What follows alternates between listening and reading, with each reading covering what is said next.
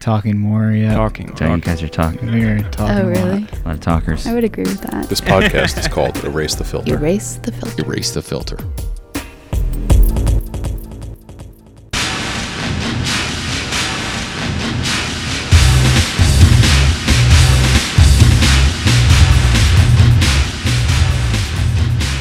In the mid 1990s, guitarist and producer James Plotkin was exploring and experimenting.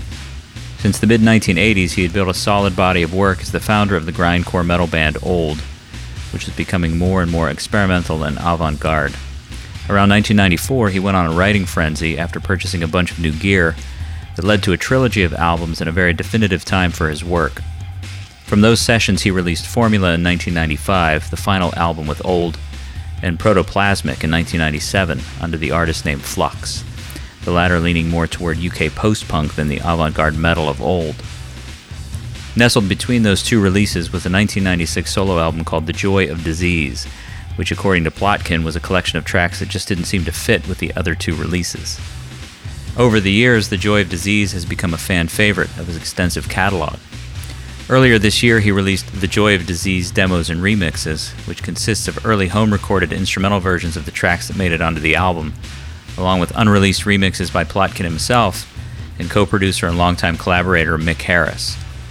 My old friend and collaborator Dave Bellard provided the artwork for the new demos and remixes record, along with a series of archival releases from Plotkin's back catalog. Here's a recent conversation between the two artists discussing what was happening with Plotkin's various projects in the mid 1990s and how the joy of disease came to be. So if you look back at, at, at your back catalog chronologically, and it seems to have these individual threads of musical styles. And maybe more precisely, it's musical interests of yours Yeah. that connect through these different albums. Now, in the span of two or three years, the music you were producing on Formula, that seems to directly lead into the Joy of Disease and, and Flux. Right, now, is right. it fair to say that those projects led into each other? Yeah, I mean, uh, they were pretty much uh, being re- demoed and just written all around the same time.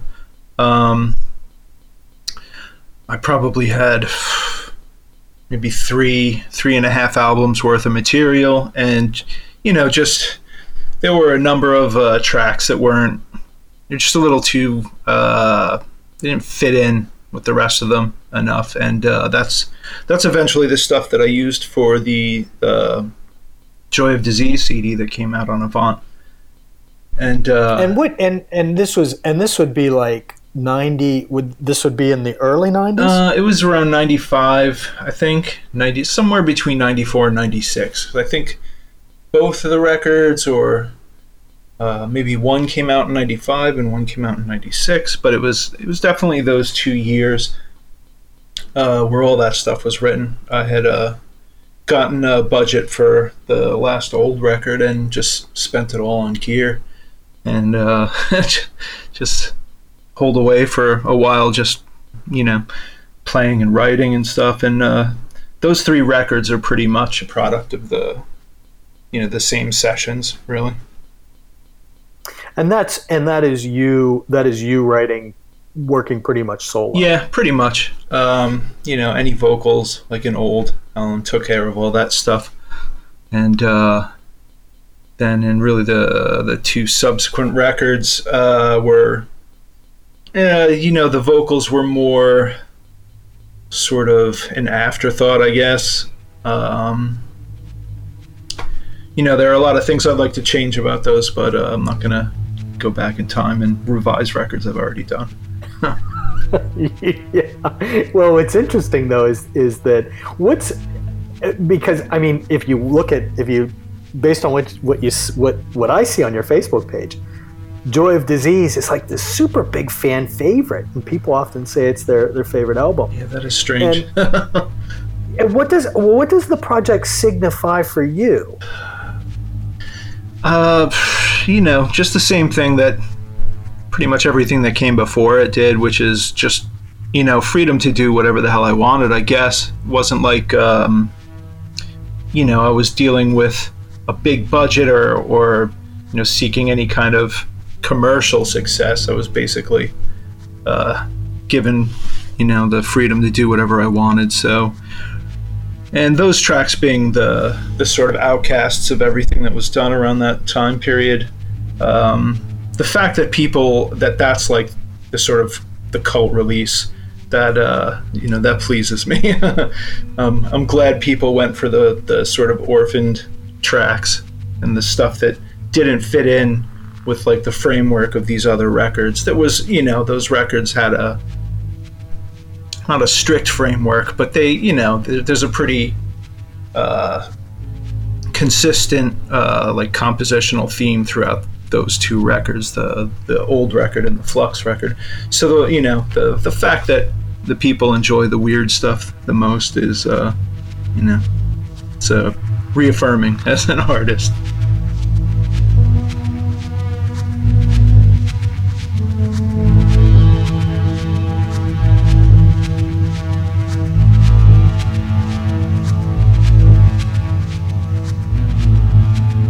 The Joy of Disease was released in 1996 on Avant Records, a label specializing in avant garde jazz and experimental music that was based in Japan, but founded by American composer and saxophonist John Zorn. Plotkin's unconventional approach to music and his disinterest in adhering to genre based boundaries allowed him to make connections well outside of his metal roots. Like I said, I was, uh, you know, writing and recording a lot of stuff uh, in that in that period of time, and um, uh, I guess I ran into John Zorn on the street in New York one day, and he asked me what I was up to, and I told him I was writing a lot of stuff. Didn't you know? Had a couple of um, ideas in mind for uh, using some of the stuff for for a different release, and uh, you know he uh, I was familiar with his Avant label through Sony. They put out a you know like those um, the Naked City stuff and a bunch of other great records back then. So he asked me if uh, I wanted to release the stuff on that label. So uh, you know, of course, was uh, I was extremely psyched about that. Big fan of his and you know the stuff that he was involved in. So uh, put together the the sort of outcast tracks from all those sessions and took them to Mix Studio in, in Birmingham, and we we recorded it over I don't know three four days, something like that, just leisurely recording session, and uh, got a couple of friends to be be guests on it. That's pretty non-eventful coming together of a record. You know, I wrote the stuff and it got recorded eventually.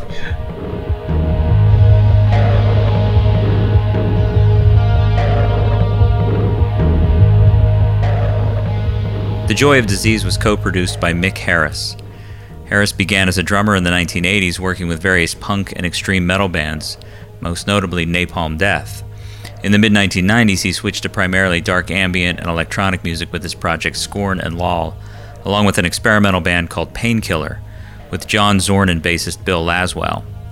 Harris and Plotkin had been friends since their teen years. What was life like with like you know when you were hanging out with Mick Harris? Talk a little bit about about that, like going over and hanging out with Mick Harris, and what were you guys yeah, doing? I mean, uh, you know, we had we've spent a lot of time at each other's places since uh, since we were teenagers. I think I first put Mick up when I was like I don't know, sixteen or seventeen.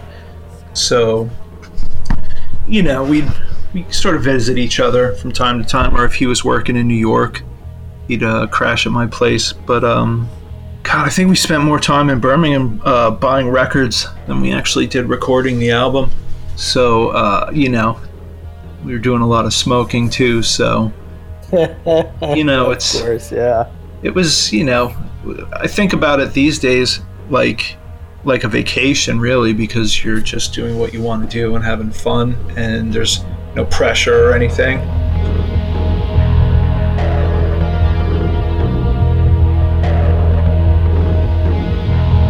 So tell me, how do you feel about about about the about releasing the demos and the remixes from Joy of Disease? It was good. Uh, you know, uh, a lot of the tracks that um, had vocals on the album are in instrumental form on the demos, and you know, my girlfriend makes fun of me all the time because I'm one of those guys that says, you know, the demo was much better, or you know, the, the rough mix was a lot better than the final. Right.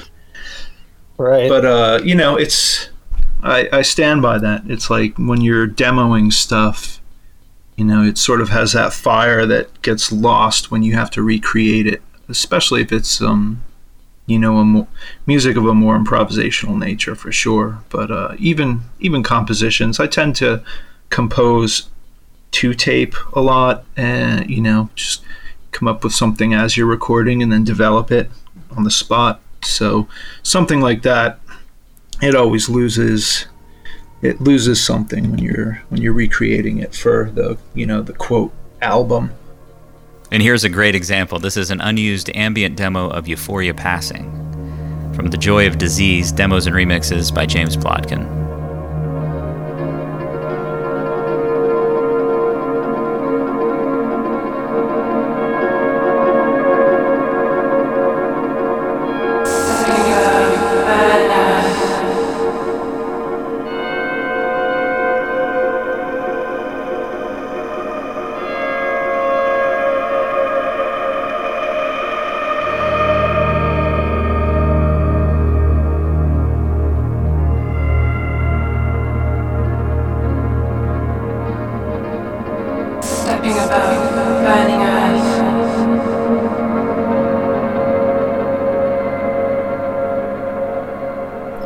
Interesting to think about how you were making ambient music in the 90s, right? Because although you did have access to digital equipment, that even that digital equipment is practically analog compared to how you make music today on yeah, laptop. true. I mean, uh, one thing I don't even really know how to do is make ambient guitar music on a computer these days. If you know, if I would ever do that kind of thing again, it would basically be using guitars and pedals, maybe amps. In a certain point in time, I guess the technology did start to shift heavily towards digital technology. You know, it's like anything else. You can you can make something that sounds good with it, or you can make garbage. So just you know, whatever gear you have, just make the best best sounds that you possibly can.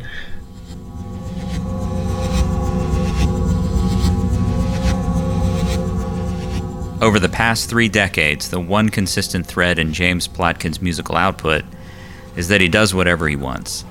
His experimental and free-form approach to music has kept his work outside of the boundaries of traditional genres, often blending influences to create something new and very fresh.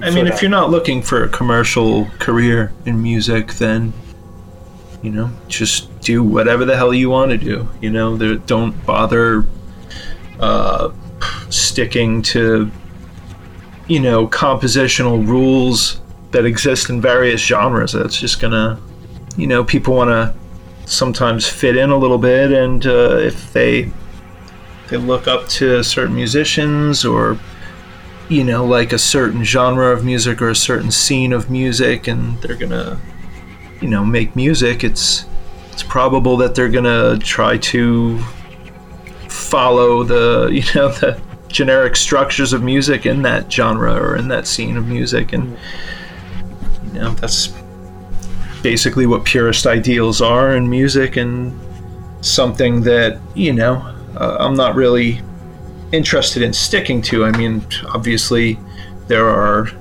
you know, hundreds of thousands of records out there that have been made with very purist mindset that are amazing and that, you know, that I'm a fan of, but uh that's that's not the way I would would make music or you know, the way I would expect anybody to make music.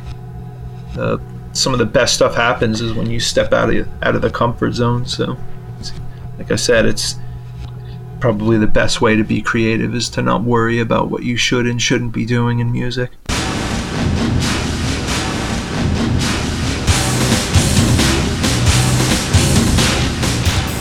You can find out more about James Plotkin online at his website, plotkinworks.com.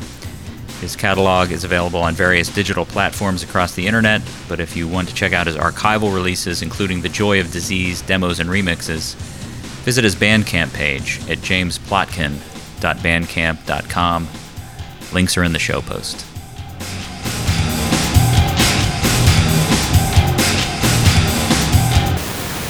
Like I'm going, who's this guy? Alternate uses for my father's record collection.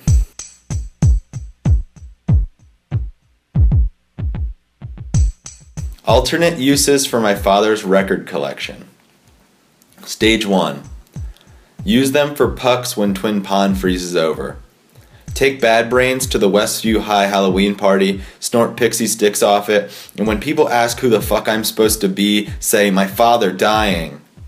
Get them hot and try shaping them into hockey helmets.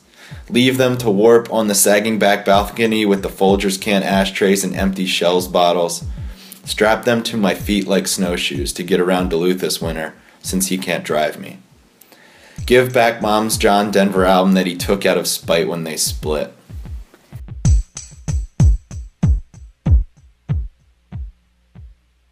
Stage 2. Burn the records at Dom's backyard bonfire so no one thinks I listen to garbage crybaby screamo punk bullshit. Frisbee them at the guys who made the hockey team over me. Paint pentagrams on them with mom's red nail polish and leave one in every player's locker.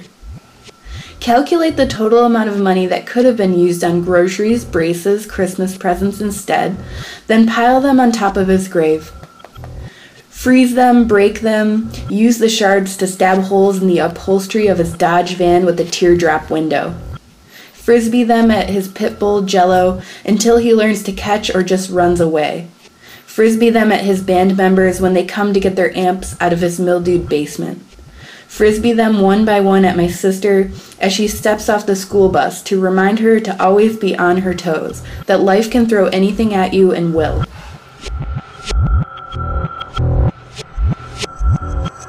Stage 3. Don't touch the records, they're possessed. Mail every single one back to the band who made it, including a note to the dead Kennedys that says, Please never make another. Give them to his girlfriend, Sheila, if she promises never to speak to me again. Scrape up roadkill squirrels for good karma. Sell them at Electric Fetus. Give the money to mom. Ask her to take one day off. Try to sell them piecemeal to the dirty kids at school in exchange for rides. Slide 50 of them onto each end of a bell bar. Start training for next season. Stage 4. Stack 10 records together, hold them in front of my face, watch the world through a small hole. Line the windows with them to keep the light out. Line the windows with them to keep the cold out. Listen with the volume so loud I go deaf and never have to hear music again. Dig three feet down at his grave and plant them there so he can listen in the afterlife.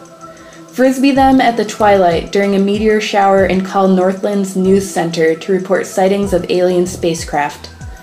Listen to them with the speakers unplugged to hear the needle scratch sound like when his five o'clock shadow brushed my forehead, kissing me goodnight every night until I was seven and he left for the cities.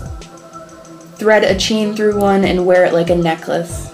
Attach them to the bottom of my sled and bomb down Rock Hill so fast time changes direction. Stage 5. Collage the basement walls with all the album jackets. Convert them to MP3s through Dom's turntable, take sound clips, mix house beats on his laptop. Preserve them in dust jackets stacked vertically at 50 degrees Fahrenheit. Or maybe just listen. Try to figure out what he heard.